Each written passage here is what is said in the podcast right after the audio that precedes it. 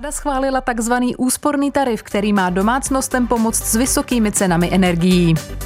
Před půl rokem zaútočilo Rusko na Ukrajinu. Výročí připadlo na Ukrajinský den nezávislosti. V Rusku zatím vyšetřují atentát na dceru předního ruského ideologa Darju Duginovou.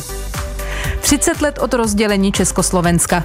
Václav Klaus a Vladimír Mečer v brněnské vile Tugendhat v roce 1992 dohodli konkrétní datum rozpadu federace. Zemřela zpěvačka Hanna Zagorová. Bylo jí 75 let. To jsou hlavní události, které přinesl právě končící týden a víc je rozebereme v následující půl hodině. Jsme rádi, že nás posloucháte. Od mikrofonu zdraví Veronika Malá. Týden plus.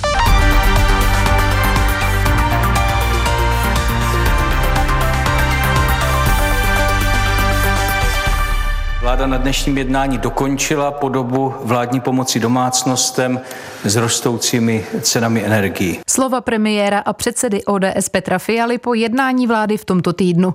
Kabinet totiž schválil takzvaný úsporný tarif, který má domácnostem pomoct s vysokými cenami energií. Podle ministra průmyslu a obchodu Josefa Síkely zahnutí stan bude průměrná výše podpory dohromady za letošek i příští rok zhruba 15 tisíc korun. O detailech mluvil moderátor radiožurnálu Petr Král s redaktorkou Zuzanou Machalkovou z domácí redakce. Letos domácnosti dostanou průměrně kolem 4 tisíc korun, ten zbytek stát vyplatí příští rok. Částky se budou odvíjet podle toho, jakou má domácnost spotřebu, říká Josef Síkela. Celková pomoc za oba roky se tedy v průměru bude pohybovat někde kolem 14-15 tisíc korun. Těch menších domácností s menší spotřebou to bude trochu méně. U těch domácností s největší spotřebou to bude nějakých 18 tisíc plus. O příspěvek lidi nebudou muset žádat. Ve fakturách bude automaticky a to od října. A na pomoc dosáhnou všichni, kteří mají smlouvu s dodavatelem energií. A týká se to i firem? Tak těch právě ne. Úsporný tarif je určený vyloženě na bydlení. Malé a střední Státní firmy budou mít nárok na odpuštění poplatků za obnovitelné zdroje energií, který je 599 korun za každou megawatt hodinu elektřiny. A i tuto pomoc stát spustí v říjnu, a to na celý rok. A co na podobu úsporného tarifu říká opozice? Třeba SPD přichází uh, s tím, že pomoc přichází domácnostem pozdě a místo předseda hnutí Ano Karel Havlíček vládě vytýká, že je pomoc nedostatečná jsme ve fázi, kdy tady máme 17-násobně dražší elektřinu a jestliže zde jsme v situaci, že máme 30-násobně dražší plyn, vláda nebyla schopná za několik měsíců přijít s jedním jediným plodným opatřením pro firmy, živnostníky a pro domácnosti. Řekl Karel Havlíček z Hnutí Ano. Já ještě tedy zopakuji a upřesním. Vláda letos pomůže domácnostem s cenami energií částkou zhruba 4 tisíce korun. U domácností s nejvyšší spotřebou to bude až 6 tisíc korun. Pomoc půjde přes úsporný tarif a odpuštění poplatku za obnovitelné zdroje energie, který je necelých 600 korun za jednu megawatt hodinu. A právě toto se týká i malých nebo středních firm. Jak velká pomoc pro firmy to může být, na to se zeptal moderátor radiožurnálu Petr Král, prezidenta Svazu obchodu a cestovního ruchu Tomáše Prouzy. Je to pomoc eh, v podstatě minimální, protože eh, zejména pokud máte výrobu, která je buď to hodně energeticky náročná, nebo musíte spoléhat na zemní plyn, jako třeba pekárny, tak tam se vám eh, téměř eh, ze dne na den eh, navýšily ceny za energie na sedmi, desetinásobky. A to jsou nárůsty, které se velmi složitě promítají do cen a pro řadu firm to znamená, že jsou dneska ve ztrátě nebo musí omezovat výrobu. A, a je to ještě horší pro firmy, které nevyrábějí jenom pro Českou republiku, jako třeba ty pekárny, ale pokud konkurují ve zbytku Evropy, tak naprostá většina eh, ostatních evropských zemí má i nějaký podpůrný program pro firmy. Ty firmy jsou díky tomu dneska výrazně konkurenceschopnější než ty české, protože ty české mají výrazně vyšší náklady než jejich konkurenti třeba ze sousední země. Můžete ještě zkusit nějak konkrétně odhadnout, jak firmám stoupnou náklady kvůli těm vyšším cenám energií, jak to tedy budou řešit, nebo jak už to řeší teď, eh, i když není té pomoci tolik? Velmi záleží, eh, co ta daná firma vyrábí nebo jakou službu poskytuje, protože jsou sektory, kde můžete to navyšování promítnout do cen a až tak moc se nestane, když se podíváte na kvalitní restauraci, ta je pořád plná, i když musela výrazně zdražit. Na druhou stranu, pokud jste třeba výrobce eh, autodílu, tak tam jste v situaci, kdy vás automobilka bez milosti vymění, pokud eh, zdražíte a pokud si najde levnějšího dodavatele. A to je právě ten problém pro firmy, které žijou v tom hodně tvrdém konkurenčním prostředí. Kromě automotivu, který jste teď zmínil, tak podle hospodářské komory hrozí, že i řada různých menších dalších podniků ty drahé energie ne, neustojí a bude muset skončit, kromě tedy dodavatelů těch autodílů. Jaké firmy by podle vás mohly být zasažené nejvíc? Jsou to často i překvapivé sektory. Třeba když se podíváte na producenty mléka, tak dneska velký kravín je automatizovaná firma, která spotřebuje obrovské množství energie, protože dojíte pomocí robotů, krmivo distribuujete pomocí uh, přepravníků a podobně. Už to ani nejde nahradit lidskou prací, která je dneska často levnější než ta automatizovaná. Jsou to samozřejmě veškeré energeticky náročné výroby typu oceláři, skláři, výrobci eh, veškerých chemických produktů, ale je to třeba i oblast eh, logistiky, kdy kvůli vysokým cenám pohonných hmot se zdražuje i přeprava. To, že lidé výrazně šetří, potvrdil i projekt Česko 2022 Život k nezaplacení, na kterém spolupracují společnost Pack Research a Radiožurnál. Z jeho výsledku vyplynulo, že výrazně šetří už každá čtvrtá domácnost. Projektu se účastní 1600 respondentů. Ještě loni na podzim uspořila průměrná domácnost měsíčně 8000 korun. V červenci už jen 5400. Téma pro redaktorku Ivu Vokurkovou. Každá třetí domácnost ale neuspoří nic, říká spoluautor studie Daniel Prokop. Narostl počet lidí, kteří po tom, co zaplatí ty měsíční výdaje, tak vlastně jako neuspoří vůbec nic nebo mají i větší výdaje než příjmy. Ještě před rokem v listopadu to bylo nějakých 20%. To narostlo na 34. Vedle nákupů spotřebního zboží omezují lidé výdaje za jídlo. Potvrzuje to prezident Svazu obchodu a cestovního ruchu Tomáš Prouza. Zejména na menších městech lidi úplně přestali kupovat exotické ovoce, dražší maso a podobně a často sahají po levnější variantě dané potraviny. Zákazníci taky víc nakupují v akcích. Ministerstvo průmyslu a obchodu také prověří, zda dodavatelé energií vyměřují zákazníkům zálohy odpovídající očekávané spotřebě a ceně energií, tedy zda dodavatelé zálohy nezneužívají. Energetický regulační úřad letos zaznamenal čtyři případy, kdy dodavatelé nesprávně vypočítali zálohy na energie. A závěrem ještě dodám, že vysoké ceny energií by podle premiéra Petra Fialy měly mít i celoevropské řešení. Evropská unie by podle něj měla mířit k zastropování cen energií. Zároveň oznámil, že české předsednictví svolá mimořádnou radu ministrů pro energetiku. Půl roku války na Ukrajině a taky Ukrajinský den nezávislosti. Obě tyto události připadly na stejný den, 24. srpna. Rusové za půl roku invaze ovládají asi pětinu ukrajinského území. Miliony lidí ze země utekly. OSN potvrdila nejméně přes 5,5 tisíce zabitých civilistů. Skutečný počet obětí může být ale podle OSN mnohem vyšší. Téma pro redaktora Dominika Tesára. Mnoju přijaté řešení o provedení speciální vojenské operace. Právě před šesti měsíci oznámil ruský prezident Vladimir Putin takzvanou speciální vojenskou operaci a cíl demilitarizovat a denacifikovat Ukrajinu. Rusko ji napadlo z východu, jihu i severu a rakety začaly dopadat na celou zemi. Ukrajinci se přesili, nezalekli a ubránili Kijev. Z jeho předměstí a severu Ukrajiny se pak na začátku dubna ruské jednotky stáhly a svět se dozvěděl o masakrech civilistů u Kijeva, včetně Buči. V květnu pak po dlouhých bojích padl přístav Mariupol. Rusko ovládá východ a jihovýchod Ukrajiny a frontová linie se poslední měsíce příliš nemění. Od 9. srpna válku pocítil i Krym, obsazený Ruskem už 8 let. Kijev se k výbuchům na poloostrově nehlásí. Za těch 6 měsíců jsme změnili historii. Právě dnes Ukrajinci slaví Den nezávislosti. Prezident Volodymyr Zelenský řekl, že se jeho země před půl rokem znovu zrodila. Ukrajinci podle něj změnili změnili dějiny, svět i sebe. Hned na začátku války lidé v panice hledali úkryt. Opravdových protileteckých krytů bylo ale málo a tak se schovávali ve sklepích. Někteří tam zůstali několik týdnů, jiní jsou tam dodnes. Natáčel s nimi zpravodaj Českého rozhlasu Martin Dorazín, který se už od začátku války s krátkými přestávkami na Ukrajině pohybuje. Начиналось с того, что мали по аэропорту рядом 20-letého Ruslana 24. února probudil výbuch. Do té doby žil s mámou a babičkou celkem spokojeně v Severodoněcku, v Luhanské oblasti, kam rodina utekla už v roce 2014 z Luhansku, poté co toto oblastní město obsadili proruští separatisti. Po první detonaci se Ruslanovi zdálo, že se mu to jenom zdálo. Potom znovu spát Znovu jsem si lehl, když tu se ozval druhý výbuch od letiště. Utekli jsme do školy, kde jsme ve sklepě seděli 22 dnů. V prvních dnech jsme ještě chodili spát domů, pak ale ostřelování zesílilo a my už jsme museli zůstat ve sklepě. Bylo minus 11 stupňů a spali jsme na školních židlích nebo lavicích. Nemili jsme se. To byla opravdová škola přežití. Nikdy jsem si nemyslel, že budu tak dlouho jíst jen polévku občas uvařenou na ohni. Hodně jsem zhubl. No já očin takhle silně pochuděl. Ruslanova máma a babička si v Severodoněcku našli dobrou práci jako bankovní úřednice a pěkně si zařídili třípokojový byt. Ruslan dokončoval střední školu a chystal se na vysokou.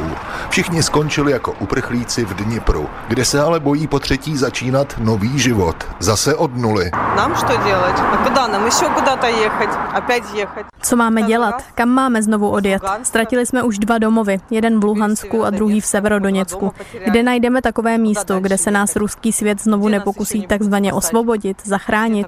Tak dobře jsme si žili v Severodoněcku. Zvykli jsme si, smířili se s tím, že do Luhansku se už nevrátíme, ale vyhnali nás i odtud. No. Do pomoci Ukrajině se zapojilo i Česko. Jak by tato pomoc měla vypadat v příštích týdnech a měsících? Na to se zeptal moderátor Tomáš Pancíř, premiéra a předsedy ODS Petra Fialy. Musíme pokračovat v tom, co děláme, pomáhat Ukrajině jak v dodávkách vojenské techniky, tak s humanitární pomocí, připravovat se také na poválečnou obnovu Ukrajiny. Je opravdu velmi důležité, aby ta pomoc pokračovala a abychom pomohli Ukrajině eh, vzdorovat té obrovské přesile, protože Ukrajinci bojují velmi statečně, bojují i za naši bezpečnost a, a svobodu evropských zemí a je skutečně potřeba, aby Rusko jasně vidělo, že se jeho agrese nevyplácí a že toto není cesta, kterou může v mezinárodních stazích postupovat. Vy jste aktuálně premiérem předsednické země Evropské unie. Při těch evropských jednáních máte pocit, že trvá evropská solidarita nebo že přece jenom začíná polevovat? Samozřejmě, že každý déle trvající konflikt třeba ztratí takovou tu nejaktuálnější mediální pozornost, ale nemám vůbec žádný pocit, že by v Evropské unii polevovala vůle pomáhat Ukrajině, nebo že by eh, některé státy začaly mít pocit, že je potřeba se nějak domluvit s Ruskem. Určitě ne, naopak. Všichni si uvědomují to obrovské nebezpečí, které představuje ruská agrese, ale i ty důsledky, i to, že Vladimir Putin proti nám vede ekonomickou válku například prostřednictvím eh, dodávek a cen energií a že to jsou všechno věci, které jenom posilují evropskou jednotu a odhodlání se e, ruské agresi postavit. Připomínka Ukrajinského dne nezávislosti se odehrávala na pozadí vyšetřování atentátu na dceru předního ruského ideologa a krajního nacionalisty Alexandra Dugina. 29-letá Daria Duginová zemřela v noci na neděli, když u Moskvy explodoval její automobil. Vracela se z akce se svým otcem. Ten ale v tu chvíli seděl v jiném voze. K odpovědnosti za útok se přihlásila doteď nez neznámá ruská odbojová skupina Národní republikánská armáda. Pokračuje redaktorka Ivana Milenkovičová. My, российские aktivisty, военные politiky, nyní partizány. O tom, že za likvidací Darje Duginové, stejně jako dalšími partizánskými akcemi na území Ruska má stát takzvaná Národní republikánská armáda, informoval někdejší ruský poslanec Ilja Ponomaryov. Ten z Ruska v roce 2014 emigroval a později získal ukrajinské občanství. Duginová úzce spolupracovala se svým otcem, často taky vystupovala v prokremelských médiích, kde propagovala myšlenku takzvaného ruského světa. Tato událost vzbudila mnoho reakcí reakcí. Jednu z nich napsala na Twitter i česká ministrině obrany Jana Černochová z ODS. Uvedla, že jí není líto dcery ani truchlícího otce, ale její líto tisíců lidí zavražděných v důsledku jejich propagandy a odporné ideologie. V reakci na to ji ruský velvyslanec při OSN Vasilij Nebenzia při zasedání Rady bezpečnosti obvinil z podpory terorismu. A na řetě s reakcí navázal ještě český ministr zahraničí z Pirátské strany Jan Lipavský, který se rozhodl předvolat ruského velvyslance velvyslance. Rozhodl jsem o předvolání ruského velvyslance na ministerstvo zahraničních věcí, abychom se ohradili proti nehorázným a lživým obviněním Ruska vůči České republice na půdě Rady bezpečnosti OSN. Pokud chce Rusko mluvit o terorismu podporovaném státem, tak si má zamést před vlastním Prahem, nikoliv poukazovat na ostatní. Sama Černochová uvedla, že je podle ní rozdíl mezi oslavou teroristického útoku a vyjádřením nelítosti nad úmrtím fašistické propagandistky, která vyzývala k okamžitému vyhlazení Ukrajinců. Posloucháte Týden Plus. Ohlédnutí za uplynulými sedmi dny. Souhrn událostí najdete také na webu plus.rozhlas.cz, v aplikaci Můj rozhlas a v dalších podcastových aplikacích. Významná byla dohoda o našem návrhu harmonogramu průběhu dalšího postupu. To řekne pan kolega Mečar. 1.1.1993 predpokladáme, že by vznikly republiky Česká a republika Slovenská jako dva štátné útvary. 26. srpna 1992 Václav Klaus a Vladimír Mečiar. Tito dva politici přesně před 30 lety domluvili konkrétní datum rozpadu Československa. Tak to pak oznámili výsledek jednání. Klíčovou srpnovou schůzku hostila brněnská vila Tugendhat. Podobně jako dnes bylo tehdy horko. Proto politici vyšli do zahrady, posadili se do stínu stromu, na opěradla židlí odložili saka a dohodli se na tom, že rozdělení společného státu bude klidné a přátelské. Několik předmětů spojených s touto schůzkou uchovává Muzeum města Brna a v září se je chystá vystavit. Natáčela redaktorka Vlasta Gajdošíková. Milně uvedený platan není to platan. Seděli pod jarlínem japonským, vysoký určitě desítky metrů, dával ten stín v rámci obnovy celé té zahrady, byl pokácený. Říká kurá kurátor připravované výstavy a náměstek ředitele Muzea města Brna Petr Vachut. Velikost stromu dokládá řez jeho kmenem, který je teď součástí sbírek. Dřevěný koláč s dobře čitelnými letokruhy má průměr zhruba 1 metr. Tady by se dalo počítat jo, rozdělení republiky, když to bylo 12 pokáceno a rozdělení republiky 93, tak to je 19 let.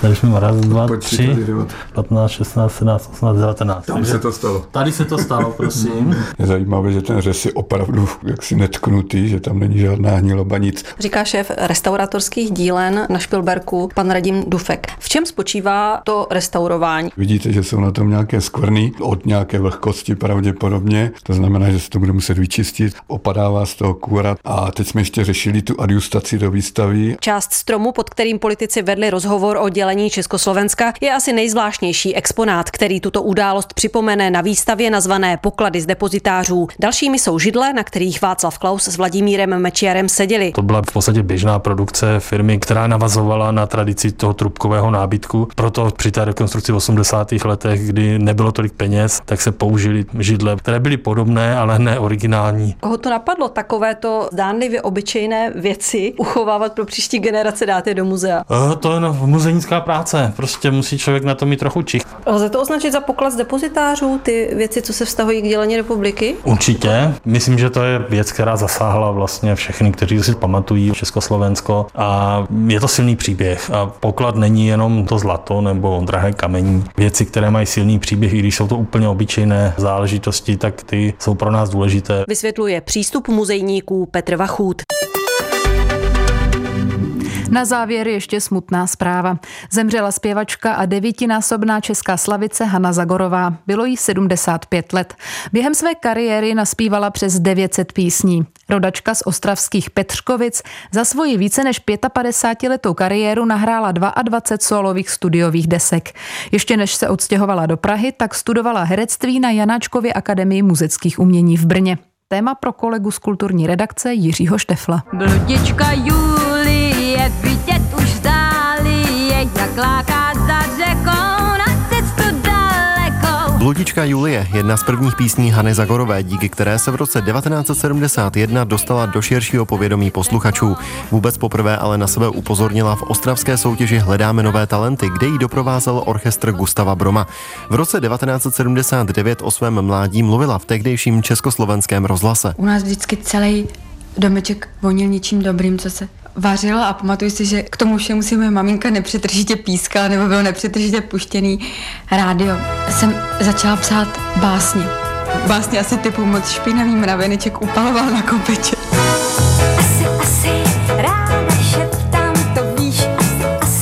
Zagorová zaujala své fanoušky diskotékovými písněmi, ale i šansony. Ve světě populární hudby vynikla i skladba Maluj zase obrázky. I přes skoro šestiminutovou stopáší tuzemská rádia hrají dodnes. Pavel Žák je to jeden z mých nejmilejších skladatelů. Jsem byla u něj doma, kdy mi prvně na piano tu písničku hrál.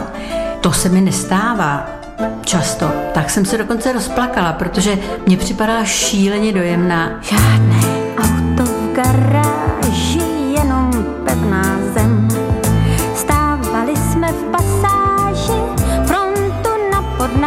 V 80. letech Zagorová spolupracovala se Stanislavem Hloškem nebo Petrem Reskem, se kterými koncertovala téměř každý den, a to nejen v Česku, ale i v Polsku nebo Německu. Společně se svým manželem Štefanem Margitou moderovala také televizní pořad Hogo Fogo.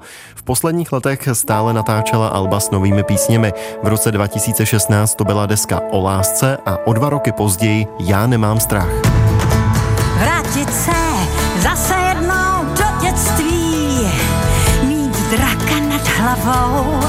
Když jsem byla malá, jsem byla přesvědčena o tom, že až jednou budu velká, dospělá, takže něco úžasně velkého a krásného v životě dosáhnu, nebo se mi v životě něco podaří. A podařilo. Hanna Zagorová za svoji kariéru, která začala v roce 1963, vydala přes 900 písní a v 70. a 80. letech se stala devítinásobnou držitelkou Zlatého slavíka. Chovala se bezprostředně a přirozeně jak na pódiu, tak i v osobním životě a byla to velkorysá kamarádka. I takto na Hanu Zagorovou vzpomínají přátelé a kolegové.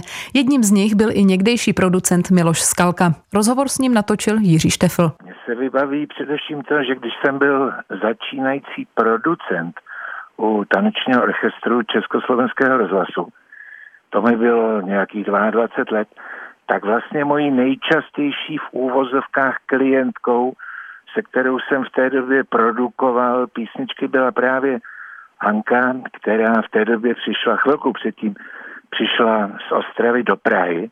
A já jsem s ní produkoval písničky, o kterých si myslím, že dodnes si je budou posluchači pamatovat. Jmenovali se Gwendolína, Já jsem tvá neznámá, Náš dům s smíchem, Já se vznáším, já si létám. Jaká byla Hanna Zagorová, když se přistěhovala z Ostravy do Prahy? Byla to eh, začínající zpěvačka s obrovským talentem. Ona nebyla, eh, řekněme, zpěvačka eh, technicky nějak výjimečná že by udivovala brilantním zpěvem a to, že by zpívala třeba na, na pěti oktávách takovým tím krasospěvem.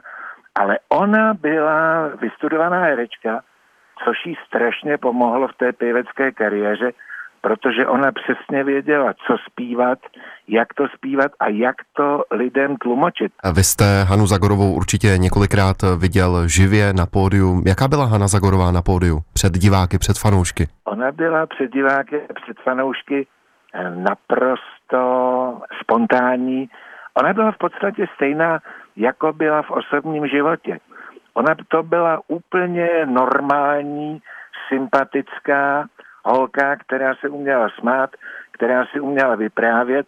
Ona také si často na koncertním pódiu se svými diváky a posluchači povídala. A myslím si, že důležité bylo to, že byla naprosto normální. Říká Miloš Skalka, který s Hanou Zagorovou spolupracoval. A jednou z písní devítinásobné České slavice končí i souhrn toho nejdůležitějšího, co přinesl právě končící týden. Od mikrofonu se loučí a příjemný poslech dalších pořadů Českého rozhlasu Plus přeje Veronika Malá. Znám tvoje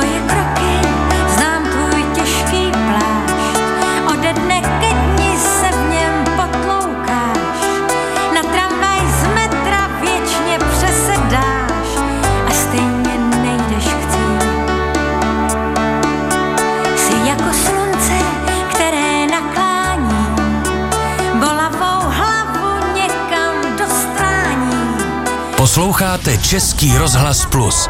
Když chcete vědět proč. Pirátská rebelie a neb chytrá horákyně má dredy. Jak Hana Zagorová zaskočila Milouše Jakeše, či kolik ruských vojáků padlo při agresi proti Ukrajině.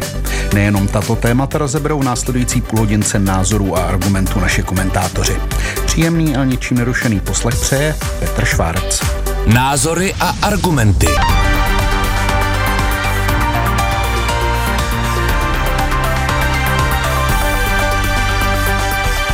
Ve vládě se schyluje k první větší rebelii. Členové Pirátské strany budou v referendu hlasovat, jestli se distancují od jmenování Petra Mlejnka šéfem civilní rozvědky. Více šéf komentátor hospodářských novin Petr Honzejk. Navrhované usnesení zní docela ostře. Cituji. Považovali bychom za správné, aby dotyčný danou funkci přestal zastávat. Spolu zodpovědnost za vládní rozhodnutí poškozuje naše dobré jméno. Konec citátu. Není vyloučeno, že usnesení bude přijato, protože nad instalací Mlenka, který se potkával s hlavou mafiánské skupiny Redlem, pozdvihovali obočí i předseda strany Ivan Bartoš a šéf poslaneckého klubu Michálek. Důvod rebelie je jasný. Piráti cítí, že musí udělat alespoň něco trochu razantního, co je na politické mapě opět zvýrazní. Od voleb, ve kterých kvůli kroužkování v koalici se starosty propadly a získali pouhé čtyři poslance, jako by byli v depresi. Říkalo se, že by mohli ve vládě představovat potřebnou sociálně citlivou složku a kde nic tu nic. Při pomoci domácnostem ohroženým extrémními cenami energií kopírují váhavou pozici pravicových stran. Jejich předseda Ivan Bartoš také není v pozici ministra pro místní rozvoj tak viditelný, jak by si představovali. No a protikorupční razance, která je vynesla nahoru, jako by se také trochu vytrácela. Výsledkem jsou aktuální preference kolem 10%, a to je ještě zachraňuje přeliv voličů od starostů, zmítaných seriálem skandálů před nadcházejícími volbami, kdy budou mimo jiné obhajovat jeden z nejdůležitějších postů v zemi, křeslo pražského primátora, to opravdu nevypadá pro Piráty dobře. Jestli nyní členská základna Pirátů v referendu konstatuje, že nechce nést odpovědnost za problematickou osobu v čele rozvědky, bude to silný vzkaz veřejnosti, že Piráti stále žijí. Ovšem zároveň to vytvoří další problém. I iniciátoři referenda říkají, že vyjádření odporu neznamená, že by nutně museli odcházet z vlády. A tak si lec který volič nutně řekne. Jak můžou být Piráti ve vládě s jejímiž zásadními rozhodnutími nesouhlasí? Kde je jejich radikalismus a zásadovost, se kterými vznikali? Piráti řeší stále stejnou potíž. Je pro ně riziko být ve vládě, protože jsou chtě nechtě podepsáni pod vládními postupy, které jejich voličům často nevyhovují. A současně je pro ně riziko být v opozici, protože by se postavili proti demokratickým stranám vedle Andreje Babiše a Tomia Okamury, kteří jejich voličům vyhovují ještě méně. A tak řeší, jak s vládou nesouhlasit a současně v ní zůstat. Vytvořit dojem, že ve vládě jsou i nejsou, podle toho, jak se jim to zrovna hodí. Je to s nimi podobné jako s lidovci v 90. letech ve vládách Václava Klauze, kteří také dělali opozici v koalici. Historie se opakuje. S tím rozdílem, že politická chytrá horákyně dnes nechodí do kostela, ale má dredy. Kam to dopracuje, to naznačí volby. Už ani ne za měsíc. Ve věku 75 let včera zemřela zpěvačka Hanna Zagorová. Jak na sklon...